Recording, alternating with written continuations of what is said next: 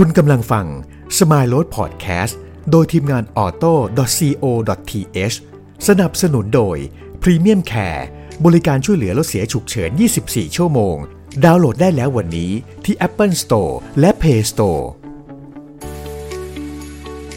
ฮุนไดยุคใหม่จะใช้ไรกว่าเดิมหรือไม่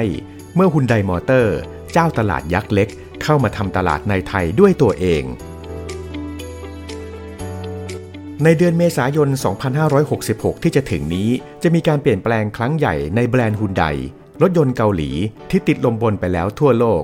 เมื่อฮุนไดมอเตอร์ได้จัดตั้งบริษัทฮุนไดโมบิลิตี้ประเทศไทย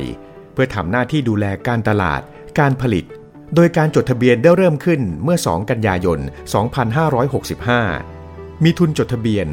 601 ล้านบาท ฮุนไดโมบิลิตี้จะบริหารแบรนด์รถยนต์ฮุนไดแทนฮุนไดมอเตอร์ไทยแลนด์ผู้แทนจำหน่ายรายเก่า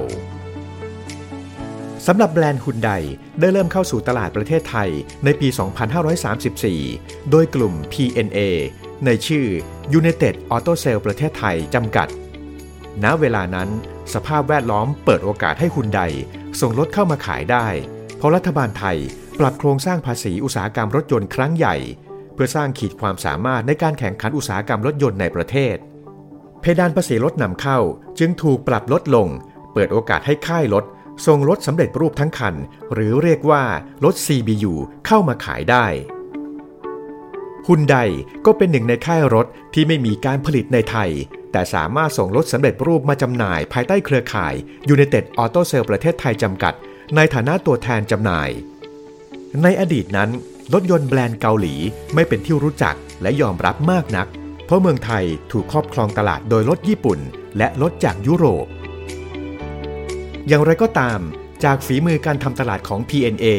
สามารถสร้างการยอมรับจากตลาด เพียงระยะเวลา 5 ปี แบรนด์ฮุนไดก็สามารถครอบครองส่วนแบ่งตลาดรถยนต์นั่งสูงสุด เป็นอันดับ 6 และมีปรากฏการณ์ต่างๆ เกิดขึ้น เช่นฮุนไดเป็นค่ายรถค่ายแรก ที่นำเสนอระบบหัวฉีดในตลาดรถยนต์ราคาถูก ซึ่งก่อนนั้นค่ายญี่ปุ่นยังขายรถที่ใช้เทคโนโลยีคาร์บูเรเตอร์ฮุนไดแจ้งเกิดการจำหน่ายรถฮุนไดรุ่น Excel เปิดตัวเมื่อปีพศ 2535 ในงานมหกรรมยานยนต์ปี 2535 เป็นรถรุ่นแรกและรุ่นเดียวที่เปิดตัวพร้อมกับการแนะนำรถยนต์แบรนด์ฮุนไดในประเทศไทย ก่อนที่ฮุนไดจะขยายลายรถยนต์ เพิ่มการจำหน่ายรถรุ่นเอลันทราและโซนาตาโดยรุ่น Excel ที่นำมาขายเป็นรุ่นเครื่องยนต์ 1.3 และ 1.5 ลิตร ตัวถังซีดาน 4 ประตู เป็นรถนำเข้าทั้งคัน การยอมรับรถยนต์ฮุนไดของตลาดไทยนั้นฮุนไดมีการประกอบรถในประเทศไทยเป็นครั้งแรก ที่โรงงานบางชัน Assembly ส่วนรถอื่น ๆ ยังพึ่งพาการนำเข้าจากเกาหลี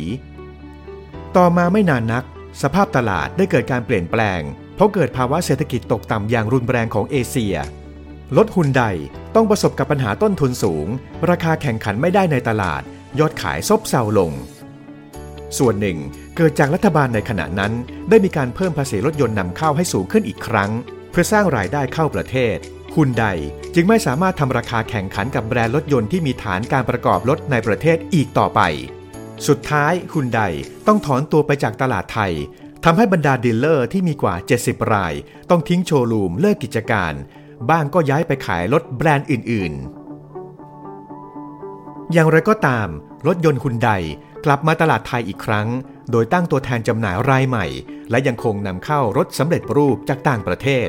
โดยมีนักลงทุนด้านชิ้นส่วนชื่อดัง นายเย็บ ซูชวน ชาวมาเลเซีย เป็นผู้ร่วมทุนกับญี่ปุ่น ตั้งบริษัททำตลาดภายใต้ชื่อ บริษัทฮุนไดมอเตอร์ไทยแลนด์จำกัด โดยก่อตั้งขึ้นเมื่อปีพศ 2549 ถือเป็นยุคใหม่ของแบรนด์ฮุนไดในไทย แม้จะชื่อว่าฮุนไดมอเตอร์ไทยแลนด์แต่โครงสร้างการถือหุ้น กลับไม่มีฮุนไดมอเตอร์เกาหลี ถือหุ้นอยู่ด้วยฮุนไดมอเตอร์ไทยแลนด์เกิดจากการร่วมทุนระหว่างโซจิทสึ Corporation ซึ่งเป็นบริษัท trading ของญี่ปุ่น กับบริษัทอาปิโกไฮเทคจำกัดมหาชน ผู้ผลิตชิ้นส่วนรายใหญ่ ซึ่งมีหัวเรือใหญ่คือ เย็บสู่ส่วนนั่นเองฮุนไดมอเตอร์ไทยแลนด์จำหน่ายรถยนต์ฮุนไดจนถึงเวลานี้เป็นเวลา 17 ปี รายงานผลประกอบการในปี 2564 ฮุนไดมอเตอร์ไทยแลนด์มีรายได้รวม 5,285 ล้านบาท มีกำไร 499 ล้านบาท แต่หลังจากสิ้นสุดเดือนมีนาคม 2566 การบริหารจัดการของรถยนต์ฮุนไดจะตกไปอยู่ในมือของฮุนได Mobility Thailand และแผนอย่างไม่เป็นทางการของฮุนไดมอเตอร์คือ การนำแบรนด์ฮุนไดก้าวสู่รถยนต์ไฟฟ้าเต็มรูปแบบในเมืองไทย ท่ามกลางการไหลบ่าของแบรนด์รถยนต์ไฟฟ้าจากจีน และการปรับตัวอย่างแข็งขันของค่ายรถยนต์ญี่ปุ่นในไทย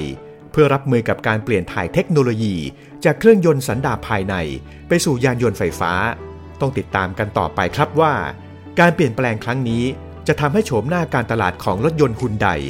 เปลี่ยนไปอย่างไร ขอบคุณที่ติดตามรับฟังสมายโ o ดพอดแคสต์โดยทีมงาน auto.co.th